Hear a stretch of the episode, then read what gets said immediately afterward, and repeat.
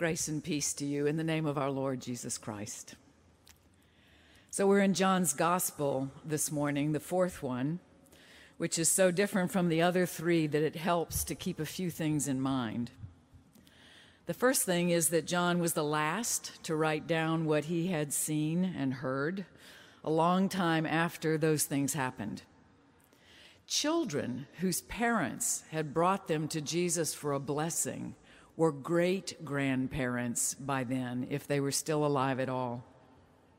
John had been thinking about who Jesus was and what his life, death, and resurrection meant for a long time. If he'd read any of the other Gospels, he did not feel compelled to harmonize with them. He had his own sense of how the story should be told, and he felt freed by the Spirit to tell it in his own way. So that's the second thing. John tells stories that none of the other evangelists does. Without him, no one would ever heard about Jesus turning water into wine or talking to Nicodemus late in the night or to the Samaritan woman at the well. There would be no ritual of foot washing in the church without John's gospel. Bach would never have written St. John Passion. Rembrandt would never have painted the raising of Lazarus from the dead because John alone tells the story. If you've never heard it, it's one of the tenderest and most startling stories in the New Testament. How Jesus arrived too late to save his sick friend's life, how he started crying when he saw Lazarus' sisters, Martha and Mary, crying, how Martha tried to stop him from entering her brother's tomb how Jesus did it anyway, calling Lazarus out, and out Lazarus came, trailing his burial cloths behind him like streamers. It was as hard to believe then as it is now, which is the third thing to keep in mind about John's gospel. Believing is huge for John.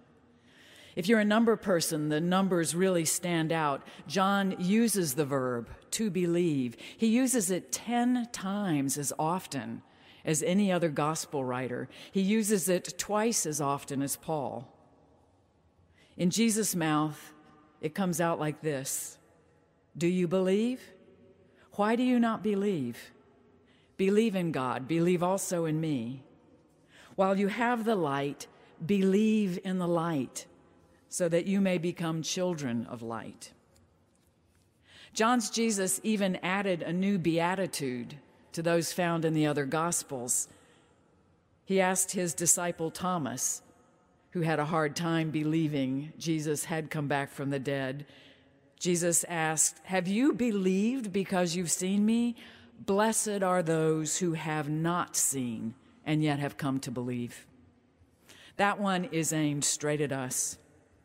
Writing as late as he did, John knew there were going to be a lot of people who had not seen the things he wrote about.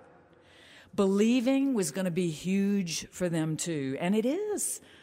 I don't know about where you live, but where I live, the first thing people want to know when they find out you're a Christian is what you believe. Do you believe in the virgin birth? Do you believe in the physical resurrection? Do you believe Jesus is the only Son of God? Do you believe every word of the Bible is true? Just last week, I was at a book signing when one woman kept stepping back to the back of the line so that no one would hear her. When she finally slid her book across the table to me, leaned down, and said, So, what do you believe about Jesus? And I said, That's a big question for the end of the line. and she said, I know it is, but it's the one I'm working on, and it is hard. She kept her voice down, but I'm not sure she had to because she has a lot of company. According to the Pew Research Center, 60% of American adults who don't identify with any religion, the rapidly growing nones, they say that questioning religious teachings is a very important reason why they are unaffiliated. 25% of them say it's the most important reason they're not affiliated. And since I know a lot of people who are affiliated, who question the teachings of their religion, I wonder how high the numbers really are. How many people equate believing with belonging? How many worry they don't believe enough to belong? Or that a religion built only on beliefs isn't concrete enough to save their lives? I recently heard from a vibrant young woman, already the de facto pastor of a thriving congregation on the margins of a big city, who was recently turned down for ordination when she could not explain the nature of the Trinity, the efficacy of the sacraments, or the divinity of Jesus to her examining committee's satisfaction. In an open letter to them later, which she shared with me, she wrote this What, I wondered during this line of questioning, is this really about? And more importantly, what is its lived effect? While belief may bring a great deal of comfort to some, which is extraordinary and beautiful and all good things, why can't Christianity also encompass the embodied reality of Jesus' ministry, since the gospel is entirely practical? What, I wondered, is so egregious about a minister of the gospel, by the way, having little attachment to belief, she concluded, but intense attachment to concrete action. Here's where things get interesting because belief never shows up in John's gospel. Believing does, but it's a verb, not a noun. No one has has belief in John's gospel. No one has faith. For John, believing in Jesus means trusting that he comes from God. It means seeing him, knowing him, coming to him, remaining with him. It means receiving what he has to offer and accepting what he wants to give. It means abiding with him through thick and thin and doing what he says do. If you love me, keep my commandments, feed my sheep, receive whom I send. Wash one another's feet. Love one another as I've loved you. So, what does love look like when it's a verb and not a noun? Let's go back to Martha and Mary's house, where a great act of love is about to take place. It's a week before Passover, John says. The sisters have decided to give a dinner for Jesus. Their recently revived brother Lazarus is there, though he does not say a word. Judas Iscariot is there, which suggests that the other disciples may be there as well. Everyone in the room is a Jew, which is something else to keep in mind when you're reading John's gospel. He has such a burr under his saddle about the Jews. He says such mean things about them that sometimes you have to wonder if he remembers Jesus is one. It's another topic for another time, but you should feel free to neutralize John's meanness with Jesus' love commandment whenever it comes up. John would probably appreciate the reminder. You should also bring your nose to this story because you're going to need it. First, for the smell of life in the room, and then for the smell of death, which hovers over this dinner, which comes at it from both sides. A week or so, it was Lazarus in his tomb. A week from now, it will be Jesus in his. In between, Martha is doing what she does best. She's organizing things. She's filling the room with the smell of supper, while Mary slips away to go find something in her room. Martha's used to this. Mary's the moody one who just disappears sometimes, even when she's sitting right in front of you. There's this look that comes over her face, as if she were listening to music that no one else can hear. Martha knows there's nothing to be done about it but to work around her sister, being careful to reel her back in when she drifts too far. Finally, supper's on the table and they all sit down to eat, but the smell of food is quickly, quickly overpowered by the smell of perfume. Mary's not interested in food, she's interested in Jesus' feet, where she's knelt and broken the neck of a slender clay jar. When the air hits what's inside, the smell of spikenard, it fills the room, a sharp scent somewhere between mint and ginseng. And everyone stops what they're doing to watch Mary do four remarkable things in a row. First, she loosens her hair in a room full of men, which a pious woman doesn't do. Then she pours perfume on Jesus' feet, which also is not done. The head, maybe. People do that for kings, but not the feet. Then she touches him. A single woman caressing the feet of a rabbi, also not done, not even among friends. Then she wipes the salve off again with her hair. Totally inexplicable. The bizarre end to an all around bizarre act. The love in it is so lavish that it's just hard to watch. The eloquence of what she does is so intimate that no one knows what to say.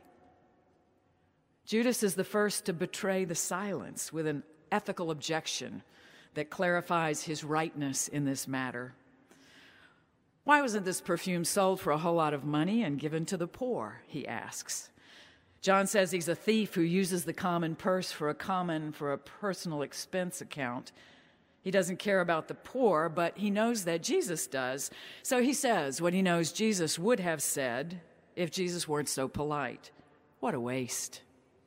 What an extravagance. Whatever you meant by it, Mary, this movement, it's not about us, it's about the less fortunate. Try to remember that from now on, huh? But Jesus can speak for himself. He turns to Judas and says, Leave her alone. To Judas and anyone else who might agree with him, she was keeping it from my burial. You always have the poor with you, but you do not always have me. It's an odd thing for him to say. But Mary has broken more than a jar in that room. She's also broken open the truth that Jesus is the first to see, to speak to. The poor are sturdy perennials in God's garden. There will be plenty of opportunities to tend them for all time. But Jesus, tonight, he's an annual, and his time is almost up. If you didn't know it before, unlikely in John's gospel, he knows it now. Having just witnessed, I'm going to call it the way I see it, a prophetic act. Whatever anyone else in the room thought about Mary's silent performance, Jesus recognized it as a message from God.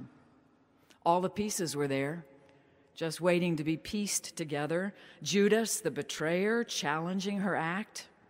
The flask of spikenard, could it have been left over from Lazarus' funeral? And out in the yard, a freshly vacated tomb that still smelled of burial spices, waiting for a new occupant. The air was dense with death. And while there may at first have been some doubt about whose death it was, Mary's prophetic act revealed the truth. She was anointing Jesus ahead of time for his burial. And while her behavior may have seemed strange to those standing around, it was no more strange than those of the prophets who'd gone before her. Jeremiah smashing a clay jar to show God's judgment on Judah, or Ezekiel eating a scroll as a sign that he carried God's word around inside him or Isaiah walking around naked for three years as an oracle against the nations, or John the Baptist showing up in the wilderness wearing animal skins and eating bugs, proclaiming the coming of God's beloved. That's what prophets did. It's what prophets do. They act out the truth that no one else can see yet, and those who see them either write them off as crazy or fall silent before the disturbing news that God brings. When Mary approached Jesus with that pound of pure nard, it could have gone either way for just a moment. It could have gone either way. She could have anointed his head, and everyone there could have recognized their new king. But that's not what she did. She poured it on his feet instead, which could only mean one thing. The only man who had his feet anointed was a dead man, and Jesus knew it. Leave her alone, he said. Just leave her alone and let her do her job. It's troubling when you read the commentaries on this passage to notice how much ink is wasted on whether Mary is a true believer or not. Does she really know what she's doing? Does she have an adequate understanding of Jesus' identity and purpose? If so, why doesn't she say so out loud? Why doesn't she confess her faith as lucidly as Peter or Thomas did? Where is her statement of belief? I'll tell you where.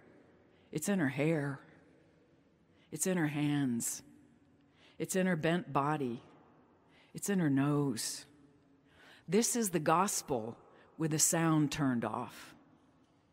Other people in the room are talking, talking, but Mary's not talking. Her believing is in her body and not in her speech. It's what she does, not what she says, that counts. Love so lavish that it's hard to watch. Love so eloquent that Jesus tells the talkers, please, to just shut up. Writing the scene down so long afterward, John got the connection though we can't hear it in English. When he chose the verb for what Mary did with her hair, he chose the verb wipe. And when it came time on the night before Jesus died to choose the verb for what Jesus did to his disciples' feet, John chose the same verb Jesus wiped. You don't know what I'm doing, he said to his disciples that night, but later you will understand. I'm not sure they ever did. I'm not sure we ever will, not fully, which is why I cling to the syntax of one of the last sentences of Jesus. Did you notice? You don't know now what I'm doing, but later you will understand. The doing comes first, the understanding comes later, the love comes first, the belief follows if you're still waiting for your understanding to come, if you're not sure what you believe, take heart. You have plenty of company. And you know what? There's plenty to do. Feed my sheep, wash one another's feet, receive whom I send, love one another as I have loved you.